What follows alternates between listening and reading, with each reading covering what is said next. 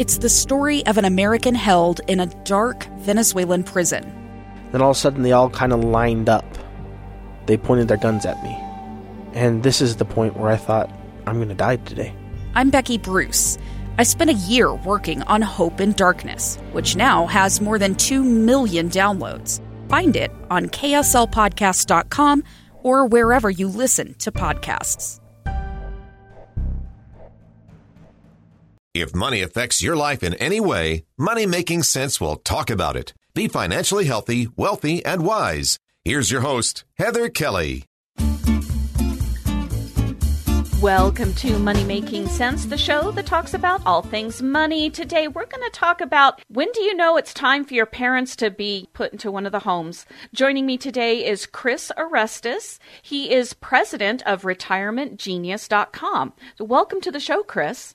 Heather, thank you so much for having me and look forward to having this very important conversation. It is. I do make light of it sometimes, but only because I feel humor can be a way into a very tough conversation. And one of those conversations is, you know, the parents are getting a little too old. It may be mental incapacities. They could be physically not able to get around their homes on their own anymore. But what are a few signs that we as children need to look out for for our elderly parents when it's when we know that they can't live on their own anymore? Right. You know, and, and families particularly over the last couple years, have been distant. Many seniors, in particular, uh, have been forced to live in more isolation than they ever had before.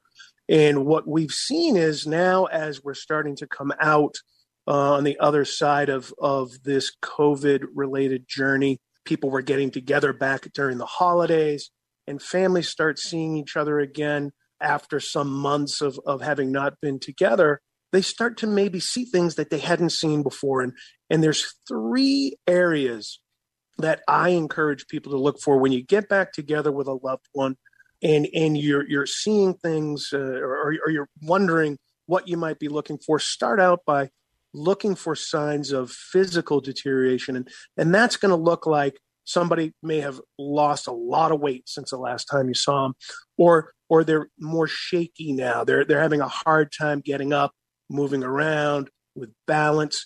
You might even see physical signs of injury.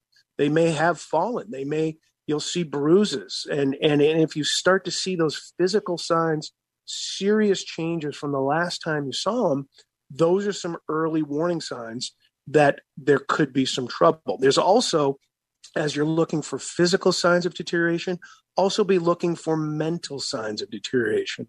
You'll you'll see things like a loss of memory or a loss of connecting names and dates and locations. And you know, we've all had the experience either where we've walked into a room and we're like, "Wait a minute, what what was it I came in here to get? What yeah. was that?" But that's different than walking to a, into a room and not knowing where you are or not knowing who your family members around you are. Right. That's a big difference. So don't blow off those mental clues. If you see real deterioration there, that's not just a senior moment. That could be a sign of onset of Alzheimer's and, and other forms of cognitive decline. Then also look for environmental signs of deterioration. Look around the house.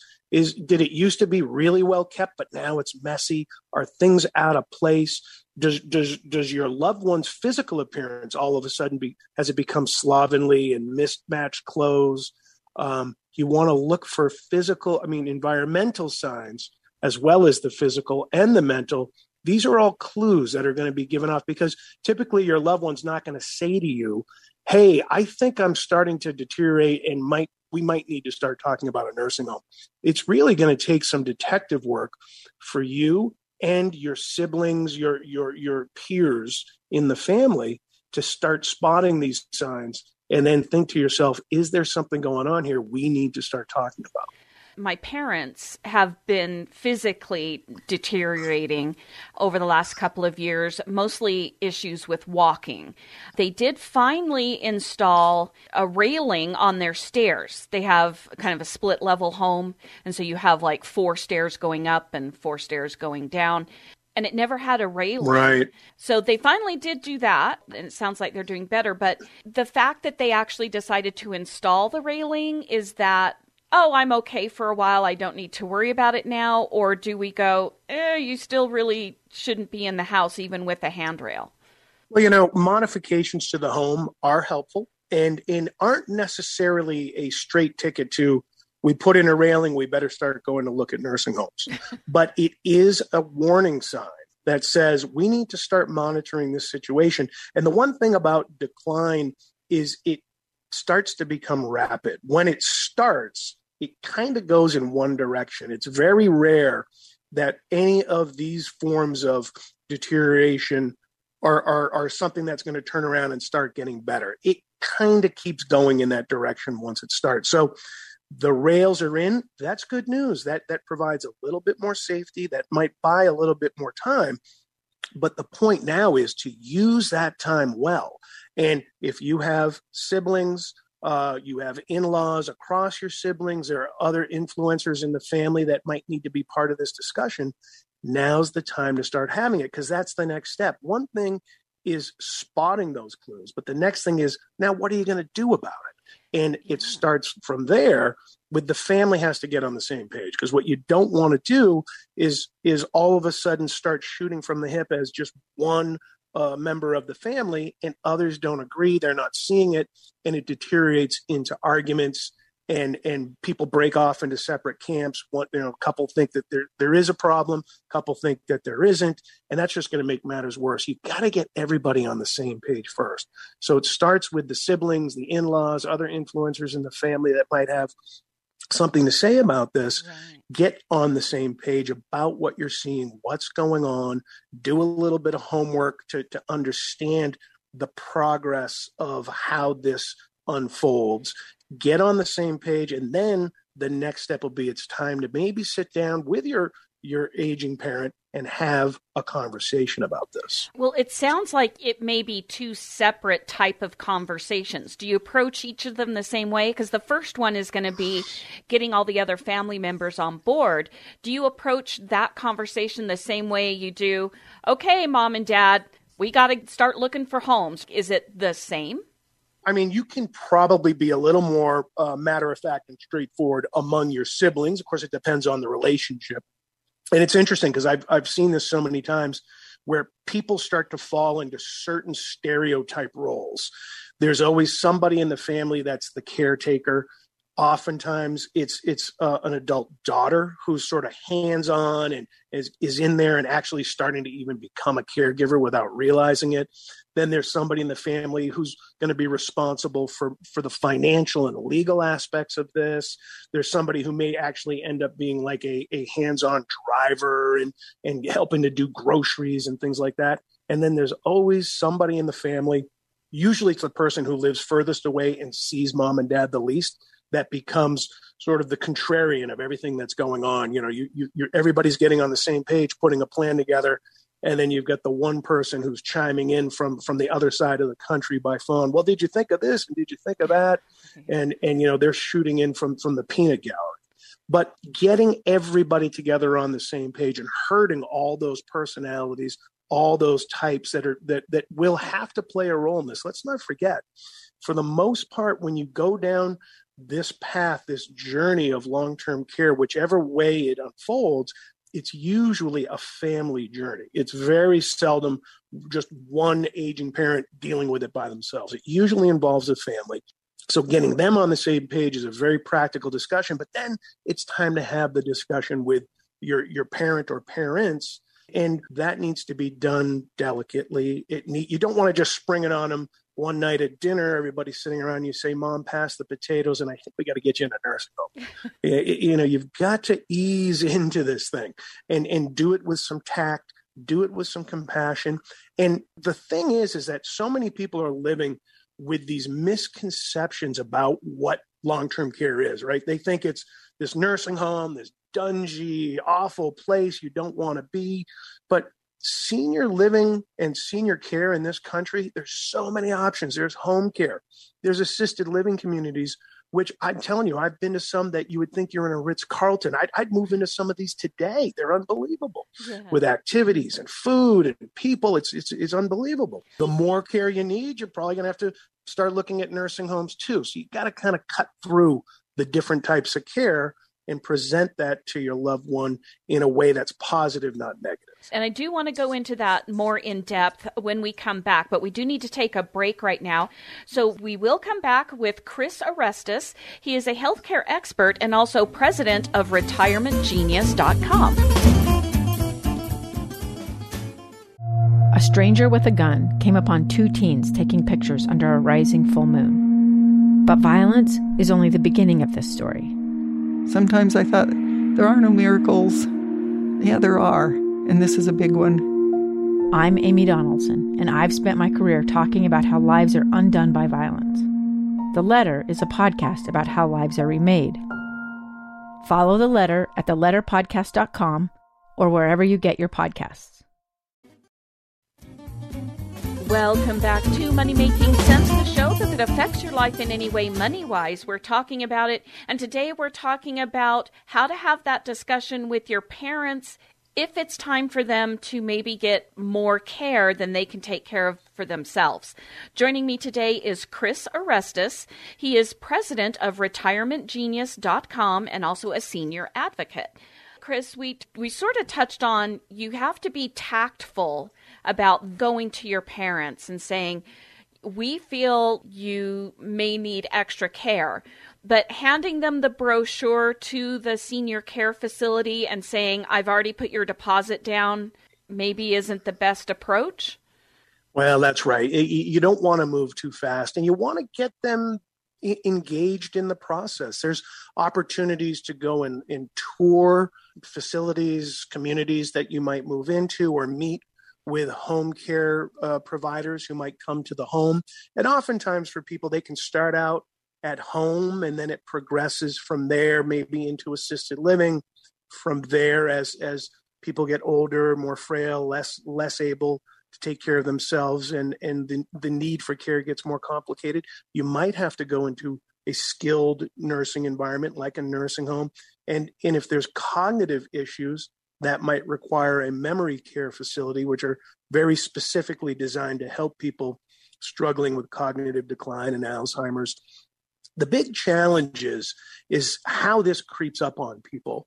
Uh, it, it, the need for care is going to come in one of two ways. It's either going to slowly sneak up on the family, and, and in, in, a lot of cases, they won't even realize it's happening. They won't even realize that they become caregivers themselves. We see this all the time it just starts to slowly take over the family where people are helping out. They're going over, they're they're helping to drive, they're helping to make sure medications are being done right or food or that somebody's not being injured. You know, how is your loved one's ability to shower on their own? And they'll say, "Oh, great." I mean, other than my wife helps me get in the shower, and then she'll turn on the water so it's not too hot. I don't, you know, to I don't want to be scalded and then when I get out, she'll be there with a with a towel to help me get out and help me dry off. So yeah, no, I'm showering on my own just fine.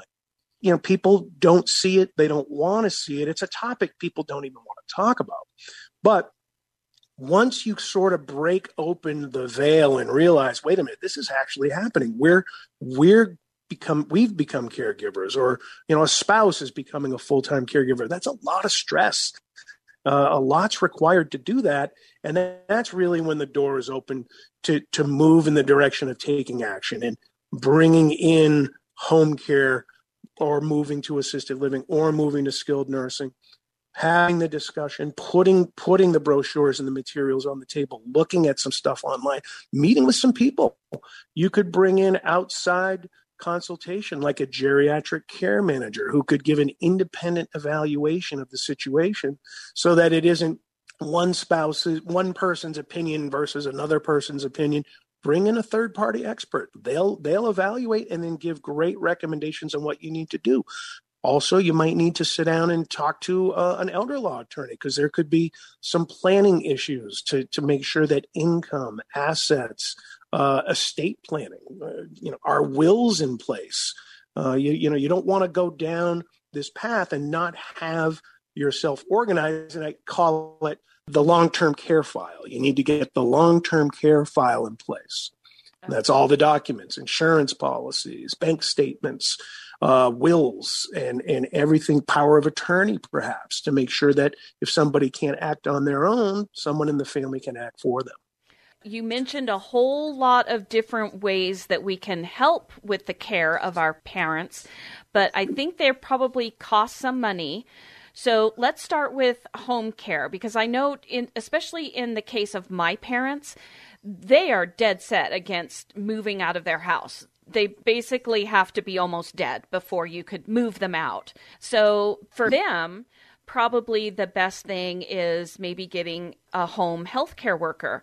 Do they all have to live full time live in healthcare workers, or do people just drop by once in a while? How does that work and how much? Yeah, you can start out with non medical home care assistants, people who are coming in to help with things like meals and transportation and non medical assistance in the home. Things can get more uh, serious and get to a need for in home medical care. You can get skilled home care, skilled nursing home care.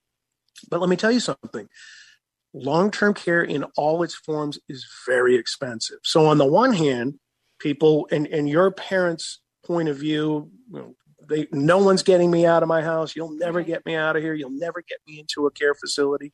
That's pretty much what everybody's opinion is. I mean, nobody's sitting there like, boy, I can't wait for my turn to go into a nursing home. you know, you know, nobody's thinks nobody thinks that way. Everybody thinks number one, first, it's never going to happen to me. So unfortunately, talking about the costs, people aren't planning for this. People barely save enough just to retire. Let me tell you something.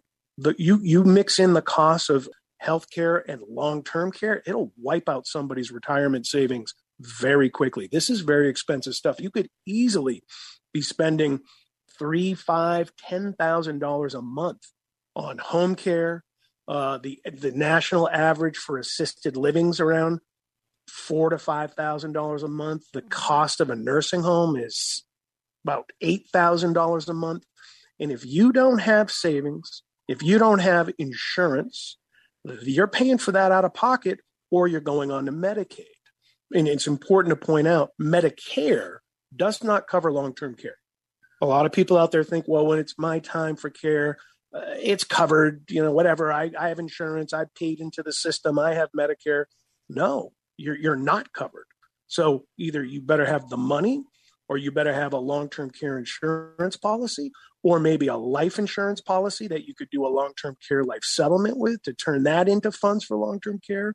You could potentially look at a reverse mortgage to help you fund care in your home, but you have to be living in the home for a reverse mortgage. You can't move out to assisted living or something else. Right.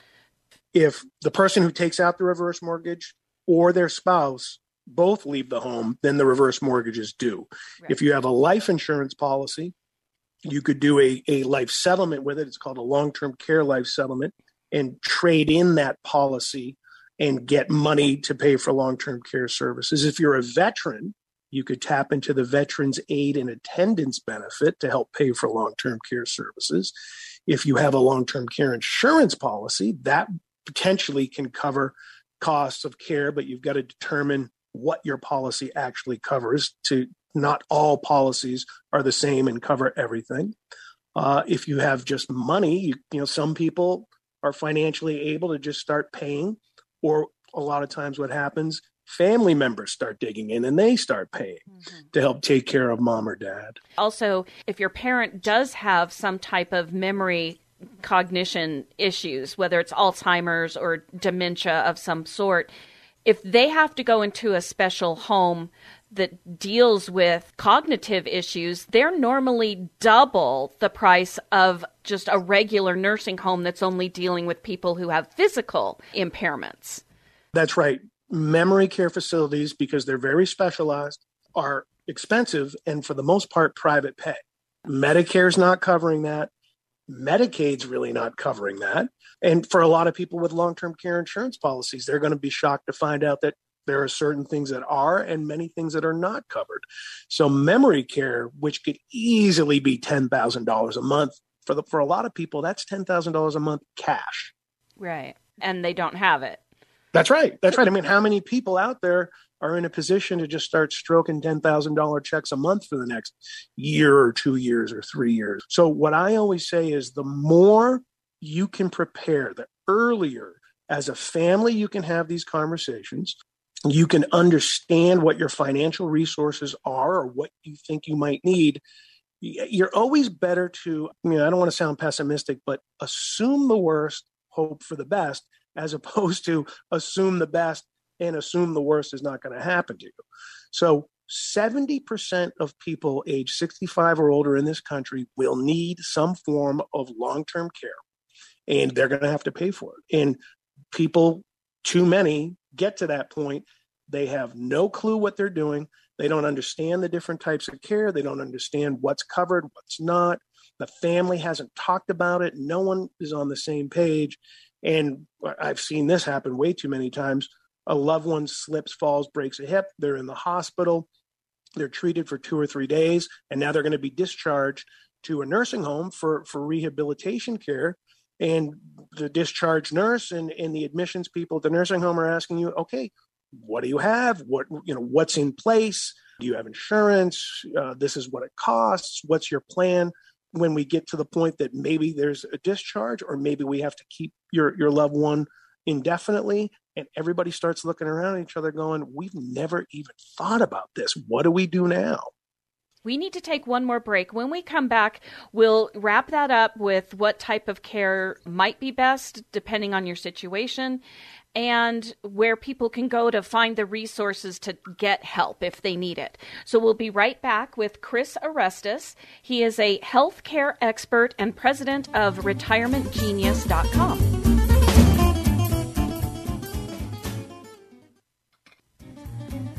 Welcome back to Money Making Sense, the show that talks about all things money. Today we're talking about how much it costs to care for your parents if they need more care in their retirement years. Joining me today is Chris Orestes. He is a senior advocate and president of retirementgenius.com. All right, we've given everybody a little bit of the basic rundowns of signs to look for if your aging parents need more care than they can give themselves the different options they can use home health care, assisted living facilities, things like that. But how do I know which type of care is best for my parent? Oftentimes, it's an evolution of care needs. So there's non medical care, which you could receive at home with a home care provider or in an assisted living community. Uh, those are, are two forms of care where, where you're not at a point that you need licensed, skilled nursing medical care. You know, it's more support for uh, diminishing activities of daily living. It's getting harder to transport. It's getting harder for meals, more challenging to do to do basic housekeeping. You know, but when you start to get to a point where there's a need to administer medical treatments like medications, oxygen, you know, some kind of injections, you're, you're getting to the place now where there's actual need for medical care versus just help in in living your life. Now we're talking about the need for skilled care. Now you can get skilled nursing care at home or you would potentially you could go to an assisted living community and contract to also have skilled home care provided in an assisted living environment or you could go and, and end up going towards a skilled nursing home, uh, which is called a skilled nursing facility, uh, a, a nursing home. And if you have cognitive decline, then you may need to go into memory care. And those are very specific institutions that are designed with a lot of security measures and configured to be very conducive to providing a calm and nurturing environment to people who are suffering from cognitive decline, which can be very disruptive for people. And they want to keep them calm, safe, nurtured. And memory care is a very specific form of care, which is a very growing form of care in this country uh, that people would access in that environment, which is oftentimes, again, private pay. And if we are thinking that our parents would do pretty well in assisted living, meaning they can still be independent within their own little home or apartment, but they would have meals provided to them three times a day. Sometimes the people can go down to a cafeteria three times a day for their meals, or you can have them brought into your room. I think we were saying earlier on in the conversation, some of those places are pretty swank man, I've toured a couple myself. I uh, was helping a friend who was looking for one for his mother. And I was seriously like, I'm moving in here. They had workout classes, just regular gyms. They had aerobics and the treadmills, and they had trips planned for them at least three or four times a week. You could go hiking. They'd drive you to a library, you know, whatever it was. They had a, a little coffee shop in there separate from the cafeteria. They had laundry service. I'm like, I'm moving in, man. I don't want to do my laundry. Right, Heather. I've been to some where they have bars and happy hours. I mean, nice. barbecues, and and quite frankly, and this is the irony, right? What you said about your parents, you know, they're never going to get me out of my home. You have people who are so determined to stay in their home that they end up shortchanging what another stage of their life could be. They live in isolation and if they were in a community like that, they could end up having such a fun time, quality food, quality experience, quality relationships. But it is not cheap, and the government's not paying for that. You, Medicaid, Medicare doesn't, and health insurance, none of those things cover assisted living communities. Yeah. So you've got to have the resources to have most of the care. Now, for most people, what ends up happening is they get rid of their assets, they spend down to the poverty level so that they can get onto Medicaid, move into a nursing home because they can't afford to cover the costs out of pocket. And unfortunately, that's sort of like most of middle class America.